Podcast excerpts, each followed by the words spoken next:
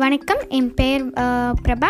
இந்த மாதிரி first mother's டேக்காக ஹாப்பி மதர்ஸ் டே இனி அன்னையர் தின வாழ்த்துக்கள் சொல்லிக்கிறேன். அப்புறம் என்னோடய அம்மாக்காக நான் எழுதின கவிதை வந்து சொல்லிக்கிறேன். அம்மா என்பவள் இல்லத்திலும் இருப்பாள் உள்ளத்திலும் இருப்பாள். இது எல்லா அம்மாக்குமே தான். அப்புறம் வந்து இந்த மாதிரி இன்றைக்கி நம்ம வந்து நான் உங்களுக்காக ஒரு நல்ல கதை வந்து எடுத்துன்னு வந்திருக்கேன். அந்த கதையை நம்ம வந்து பார்க்கலாமா? இப்போ கதைக்குள்ளே போகலாம் ஒரு அடர்ந்த காடு இருந்ததாம்.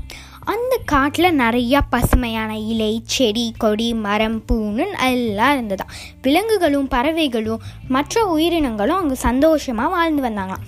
அப்படி இருக்கிற காட்டில் ஒரு கழுதையும் புத்திசாலியான குள்ளநரியும் நண்பர்களாக இருந்தாங்க அந்த நண்பர்களுடைய கதையை தான் இன்றைக்கி நம்ம பார்க்க போகிறோம் சரியா? இதுதான் கதையோட இன்ட்ரடக்ஷன் இப்போ கதையை பார்க்கலாம். என்னன்னா ஒரு அடர்ந்த காட்டில் ஒரு பெரிய ஆலமரம் ஒன்று இருந்ததாம். அந்த ஆலமரத்துக்கு கீழே யாருமே தூக்க முடியாத தடி தடின்னு ஒரு பாறை இருந்ததாம். அந்த பாறையில் சோ ரொம்ப சோகமாக படுத்துக்கிட்டு ஒரு கழுதை இருந்ததாம். அப்போது அந்த பக்கம் வந்த குள்ளநரி கழுதையை பார்த்து கழுதையை கழுதையே ஏன் இப்படி சோகமாக இருக்க? அப்படின்னு சொல்லி கேட்டதாம். அப்போ கழுது திருப்பி சொல்லிச்சான் எனக்கு நண்பர்களே இல்லை அப்படின்னு சொல்லிச்சான் வருத்தத்தோட. அப்போ குள்ளநரி சொல்லிச்சான் கவலைப்படாத நான் உன்னோட ஃப்ரெண்டாக இருக்கேன் அப்படின்னு சொல்லிச்சான் அன்னையிலேருந்து அந்த காட்டில் இவங்க ரெண்டு பேரும் திக் ஃப்ரெண்ட்ஸாக இருந்தாங்களாம் எங்கே போனாலும் ஒன்றாவே போனாங்களாம் வந்தாங்களாம். அத் அப்புறம் ஒரு நாள் இரவில் நல்லா நிலா வெளிச்சமாக அந்த நிலா வெளிச்சம் வந்தப்ப இவங்க ரெண்டு பேரும் பேசிக்கிட்டே காடு முழுக்க லாந்திக்கிட்டே போனாங்களாம். அப்படியே ஒரு கிராமத்துடைய எல்லைக்கு போயிட்டாங்களாம். அங்கே இருந்த ஒரு பழத்தோட்டத்தை அவங்க பார்த்தாங்களாம். பார்த்தோன்னே இந்த கழுதைக்கு நாக்கு ஊறி என்ன சொல்லிச்சான் இந்த பழத்தோட்டத்தில் இருக்கிற பழங்கள்லாம் சாப்பிடலாம். பார்க்குறதுக்கே ரொம்ப ரொம்ப இனிப்பாக இருக்குது அப்போ சாப்பிட்டா எப்படி இருக்கும்? அப்படின்னு சொல்லி குள்ளநரி கிட்ட சொல்லிச்சான் அப்போ குள்ளநரி சொல்லிச்சா சாப்பிட்றதெல்லாம் சரிதான் ஆனால் ஒன்று இந்த கண்டிஷன் நம்ம ரெண்டு பேரும் ஃபாலோ பண்ணால் தான் நம்மளால் சாப்பிட முடியும்னு சொல்லிச்சான் உடனே கழுதைக்கு என்னது என்னதுன்னு சொல்லி கேட்டுச்சான் அப்போ குள்ளநரி சொல்லிச்சான் எந்த ஒரு சத்தமும் கொடுக்கக்கூடாது நம்ம சாப்பிட்றப்ப நம்ம வாயசிக்கிற சத்தமோ அங்கே நடக்கிறப்ப நம்மளோட கால் சத்தமோ கூட கேட்கக்கூடாது. ஏன்னா இது வந்து கிராமத்தோடைய எல்லை இங்கே மனுஷங்கள்லாம் இருப்பாங்க.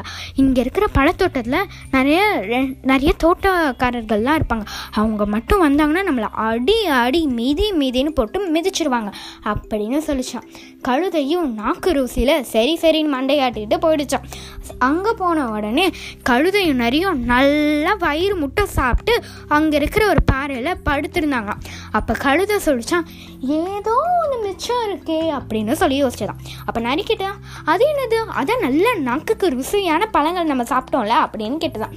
அப்போ கழுதை சொல்லிச்சான் இல்லையே நம்ம ஒன்று இசை கேட்கலையே. இசை கேட்டு நல்லா மியூசிக்லாம் கேட்டு டான்ஸ்லாம் ஆடி எவ்வளோ நாள் ஆச்சு அப்படின்னு சொல்லிச்சான் அப்போது இந்த குள்ளநரி சொல்லிச்சான் வேண்டாம் வேண்டாம். நம்ம பாட்டுக்கு பாடுறோம் வைக்கிறோன்னு சொல்லிட்டு இங்கே இருக்கிற ஏதாவது சத்தம் கொடுத்துட போகிறோம் அப்புறம் ஏதாவது தோட்டக்காரங்கெல்லாம் வந்து நம்மளெல்லாம் அடிக்க போகிறாங்க அப்படின்னு சொல்லிச்சான். ஆனால் இந்த கழுதைக்கும் இந்த மியூசிக் கேட்கணுன்ற ஆசையில் ஏ பண்ணலாம்ப்பா பண்ணலாம்ப்பான்னு சொல்லிட்டு இருந்ததாம் அப்போ குள்ளநரி கேட்டுச்சா இப் அப்படியே நம்ம பண்ணுறதா இருந்தால் கூட யார் வந்து நமக்காக பாடுவாங்க? யார் நம்மளெல்லாம் ஆட வைப்பாங்க? அப்படின்னு சொல்லி கேள்வி கேட்டதாம் அப்போது கழுதையும் தன்னோட திறமையை இது பண்ணுறதுக்காக என்ன சொல்லுச்சா நான் நல்ல பாடுகன். இவ்வளோ நாளாக என் கூட ஃப்ரெண்டாக இருக்கீங்கல்ல?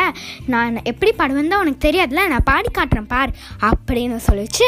ஹா ஹா ஹா அப்படின்னு சொல்லி கத்திக்கிட்டே இருந்துச்சான் இதை பாட்டுன்னு சொல்லிச்சான் உடனே அதை பாட ஆரம்பித்த உடனே குள்ளநரி போய் ஒரு மரத்தில் ஒளிஞ்சுக்குச்சான் மரத்தில் ரொம்ப இது ஒல்லியாக இருந்ததுனால தோட்டக்காரங்க வந்தாங்களாம் இந்த சத்தத்தை கேட்டு. கடகடா குடுகுடு குடுகுடு கடகடான்னு ஓடி வந்தாங்களாம். ஓடி வந்தவங்க நிறைய கவனிக்கலாம். ஆனால் கழுதையை பார்த்தோன்னே நல்ல ரெண்டு மரக்கட்டை இரும்பு துண்டு அதெல்லாம் வச்சு அடி அடின்னு அடிச்சிட்டாங்களாம். அதுக்கு நிறைய பயங்கரமான காயம் ஏற்பட்டதாம் அப்போது குள்ளநரி அந்த ரெண்டு தோட்டக்காரங்களும் கொஞ்ச நேரம் அடிச்சுட்டு விட்டுட்டு போன உடனே குள்ளநரி வந்து நான் சொல்லும் போதே நீ கேட்டிருந்திருக்கலாம். கேட்டிருந்தா உனக்கு இந்த மாதிரி ஆயிருக்குமா?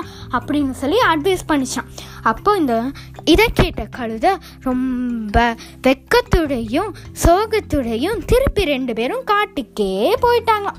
இன்னைக்குள்ள கதை எப்படி இருந்தது? நல்லா இருந்ததா? இதுதான் நான் இன்னைக்கு எடுத்துன்னு வந்த கதை. நன்றி.